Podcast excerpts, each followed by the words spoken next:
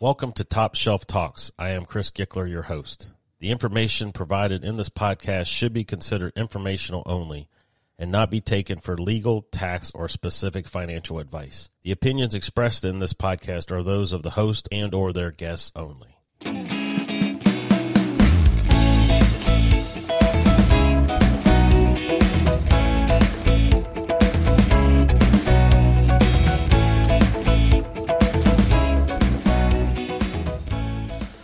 Welcome, everybody, back to Top Shelf Talks. This is Chris Gickler, your host, and this is episode three of our financial planning series with Tom Costantiello from Consus Wealth Management. How are you doing today, Tom? Great, Chris. Thanks for having me on today. The last two episodes, we've talked about a financial plan, introduction to that financial plan, the importance of a financial plan. And in this episode, we're going to talk about how do we make that happen? The methodologies that are there to make that happen. Right out of the gate, you know, we have our financial plan, we have our roadmap. Now we're ready to execute the roadmap. And I know you and I have talked in the past several times about the buckets. We always have the now bucket, the intermediate bucket, and then the long term bucket. For our listeners, could you just quickly go through and kind of give what those buckets are and why they're there and what they really mean? Yeah. You know, when we look at the bucket strategy or what we call buckets, you've got your three buckets, and that's your now bucket, which is your emergency reserves or savings. Generally, you're not going to get much return on them, but you don't have to worry about a market loss uh, or that value going down. It's there, it's stable. One of the disadvantages, of course, to the now money is with inflation being, you know, eight and a half percent, nine percent, and getting next to nothing uh, at the bank, you know, you're really losing money, you know, to inflation every year you keep that money there. However, that money in the now bucket serves a particular purpose, and that's being able to get to it when you need it uh, in a hurry and not have the value decline. So that's your now money. Your soon money is money generally that you don't need uh, for two to five years. You can let it sit. You can maybe purchase, you know, a longer term investment like a CD uh, or intermediate bond. The goal there is to try to at least keep pace with inflation. So, not really going to make a lot of money. You're not going to outpace inflation, but you're not going to lose per se. And then the third bucket is your later bucket. And that's money that's generally going to be five years or more. And that's the money that you're going to invest in, you know, growth mutual funds, stocks, things like that, real estate to get that money to grow more than inflation so that your money outpaces inflation so that that those dollars down the road are worth more than the inflation dollar. I think that's a great explanation those buckets. And when you sit down and start thinking about it, each one of those buckets has a unique purpose. Uh, one being liquidity deal when you need that money quickly for emergency, broken down car, house need a roof, or whatever the case may be. Now I'm in the accumulating stage. I'm in my early 30s. Maybe I just have a growing family, and I'm in that accumulating stage. It's is it still important to get those buckets set up? And is there an order of operation to get those buckets set up? Absolutely. I think you always want to have the you know the now bucket set up and you want to have at least three months of after tax expenses. So, you know, if your monthly expenses are $5,000 a month, your goal should be to have about 15,000 in the now bucket before you really start to invest. And again, I'm in this accumulating, you know, I'm start I'm starting to put my away retirement money in a 401k. I really start need to start thinking about retirement even though it's 20 30 years away right i mean i need to think about do i put this in a tax deferred do I put it in a tax free? Do I put it in just a regular old investment? So I'm in the accumulating phase. What can you give our listeners a little bit of advice to just structure that through the accumulating phase? You know, I think we talked about it in one of our previous episodes. Really, you need to determine, in my opinion, you need to determine how much money you you want to have saved. And that is indicative of your goal. So know, if you want to retire at 60 and your monthly expenses are $5,000 a month and, you know, in, inflation used to be 3% a year, but now it looks like it's a lot more than that. But if you if you crunch those numbers, it's going to give you a target uh, savings amount based upon what you are saving today or what you're able to save or what you can afford to save versus you know what you need that's going to kind of spell out how we should be investing your money and how aggressive uh, moderate or conservative you should be. Moving on for our retirement, I mean, in our 50s, we've accumulated this huge amount of money, hopefully. Now we're looking at our financial plan saying, I think we're in good shape. And I think we talked in a previous episode. Unfortunately, you've had to have some difficult conversations with a few of your clients. But in this case, let's say you had that really good conversation. They're set up for success. They want to work, I don't know, five more years. Then you look at it and say, okay, what's my structure? And I know we talked about it. Of course, you keep the emergency fund like about in place. But then we look at this thing called growth versus income. And the one thing that would keep me up at night is I'm going to run out of money before I die. So, as a financial planner, you sit down with somebody and say, How do I get you there so you can sleep well at night knowing you're not going to run out of money? I think, you know, Chris, the number one concern, and I, I don't know that people, I think they all feel it, but don't want to say it. And I think the number one worry for people is, yeah, is it going to last? You know, am I going to run out of money? And then I think the biggest fear you have today, especially if you are retired, is wow, things are just going up, things are skyrocketing, and I'm on a fixed income am I going to be able to to afford to live mm-hmm. 10 years, 20 years down the road? And will I run out of money? And I think that's your number one retirement concern. You go from psychologically, it's it's really hard to go from getting a paycheck on the first and the 15th of each month to no paycheck. Using your assets that you've saved up, you're paying yourself back. Right. And then, you know, if you're spending down that money, not a lot of people it, it's a very risky plan. Nick Murray, who is probably one of the advisors, he's wrote a lot of books and a lot of educational materials for financial advisors.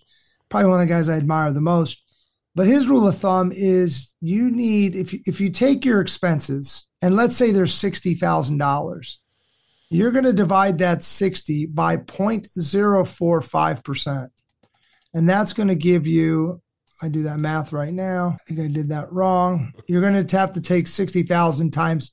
So you'd have to have about a million and a half saved. Figure four, you know, 45 and then half of that is going to really kind of give you what you need so that you don't worry. And then if it's invested, you know, I would say growth, you know, like moderate growth is 70% stock, 30% bonds.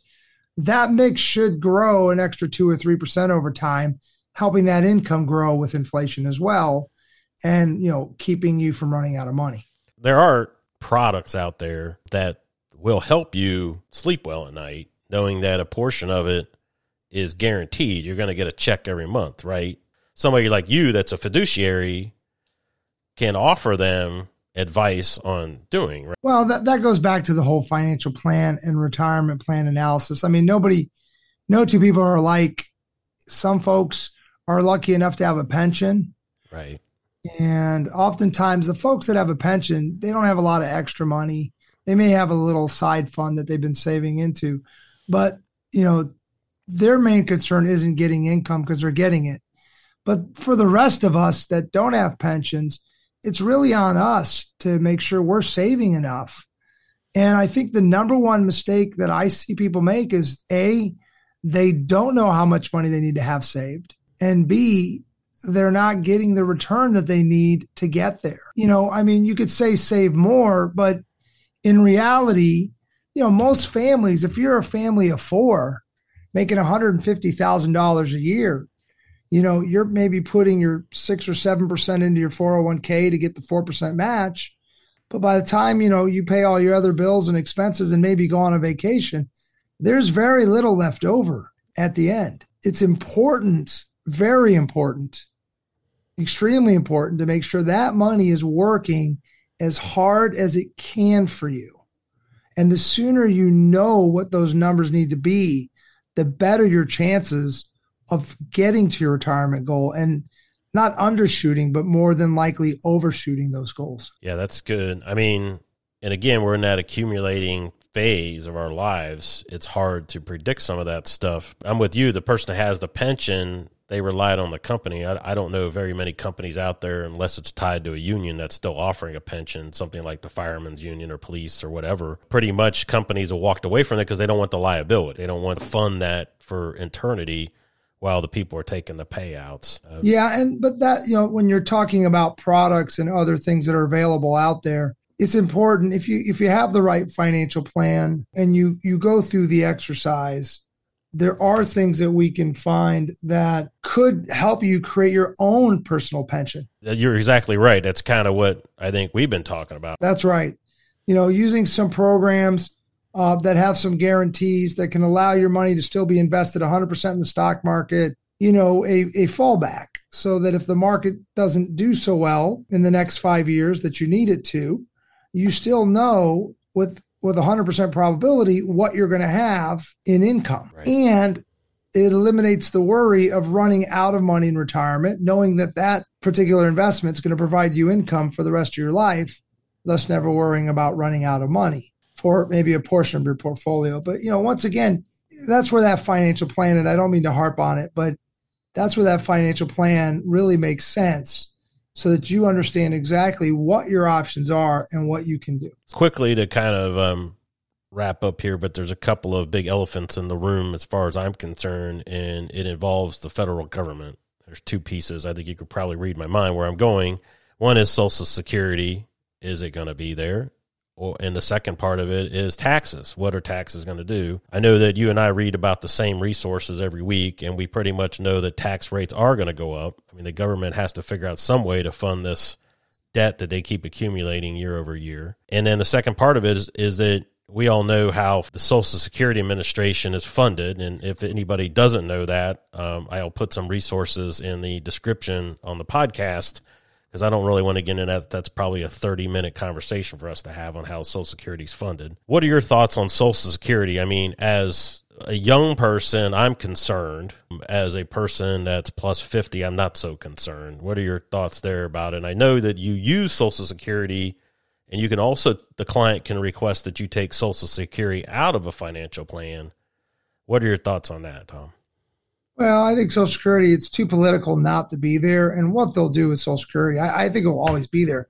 But what'll happen is you know, currently, if you make over 100 and I don't 40,000, they no longer take Social Security out. Well, they can raise that. They might raise that to 200, right? Mm-hmm. They might, you know, that, that what's more likely going to happen is you're going to raise the threshold in which you pay Social Security tax versus uh, making it versus making it, you know, making us older to get it. That's what I think but it's way too political um, to let it go away. And our country, unfortunately, needs needs it. A lot of people, I mean, probably eighty percent of folks out there rely on Social Security as their sole retirement income. We have to remind everybody back in uh, FDR days when Social Security was actually started, it was a supplemental. It wasn't a primary. It was a supplemental program that was created to try to to claw us out of the depression because you had an older sub I think it was I'd have to look at my resources, but I think it was in the in the fifties that somebody could actually go and get social security deal. So so moving on and then we can wrap up here is taxes. So, you know, with the Trump tax still implemented till 2026, are you on board with me that taxes are going to go up? Now, we obviously don't have a crystal ball, we can't predict it, but does that change the way that you think your financial plan when you know those taxes high high, prob- high probability of going up? Well, yeah, that's another thing. I know we talked about running a financial plan assuming a higher rate of inflation. You may want to run a financial plan assuming a higher tax return too, or I mean, tax rate, I should say. Mm-hmm. So, you know, wh- where do they? I think we've talked about this before, but after World War II, the highest marginal tax rate was 93%. That's if you made over 200,000 or more. And there was a young actor who made he, he made $100,000 per movie he only made two movies a year. Okay. Yeah, I know where you're going that actor, yeah, that actor would later become president. That was Ronald Reagan. And when he took office, the highest marginal tax rate was 75. He lowered it to 50. And then we started this whole trickle down. Well, we are at the lowest tax rates in history at 37% uh, on the high side. Come 2026, we're going to go back to 39.6. It's funny. I don't know that rates will necessarily go up. I think they'll probably stay there they could, we could see a 45 or a 50 down the road if things get really messy. But rates, either way you slice it, they're automatically going to go up in 2026. The other thing that I think will happen is when you look at the the brackets, the income brackets, to where you are at certain levels, mm-hmm. those levels I think will will go. In other words, you know, if you're making under $150,000, you might be in the 22% bracket. What could happen is they could shrink those so that if you're at 150, you might be in a 32 bracket, 32% bracket. Now the highest marginal rate might be 39.6, but they can move that those targets, those brackets and could put more people in a higher rate. It's the typical behind the curtain pulling the levers, right? I mean, kind of the Correct. Wizard of Oz, where on the front page news, if you raise the rate, it's going to be like, oh my God, they're raising the rate. But on the back end, you're like, well, we're not raising the rate, but you're putting more people in the pool. So Correct. your revenue is going to go up. So that, that's exactly it's kind right. of a smoking mirror thing. But I think you hit the nail on the head. I agree with you 100%. The tax in the overall tax coming out of our paychecks for folks that are above 100 to 150,000 dollars will be going up somehow. Whether I that's if, so. if you're indexed in a higher bracket or if the actual indexing of the brackets go up. So, well, again, um, it's been great. It's been a pleasure. I think this was um, a podcast for everybody. Um, again, how can folks get a hold of you if they're interested in a financial plan? Yeah, once again, best way, just call me 614 310 0269. That's 614 310 0269. Or email me, tom at consuswmg.com. That's C O N S U S W M G.com. You know, once again, going back to some of these things we talked about, a lot of the stuff we can model. So whatever, you know, is worrying you or, or keeping you up at night, talk to your financial advisor or professional because we can model all kinds of different scenarios. Because at the end of the day, we're only happy if you're happy. And if we can solve your problems and, and put some of your worries to ease, then we've done a good job. And again, for everybody, I'll be putting some stuff in the description for resources about taxes and all the stuff that we've been talking about. So, again, Tom, I appreciate it. And uh, until next time. Great. Thanks, Chris. Have a good one.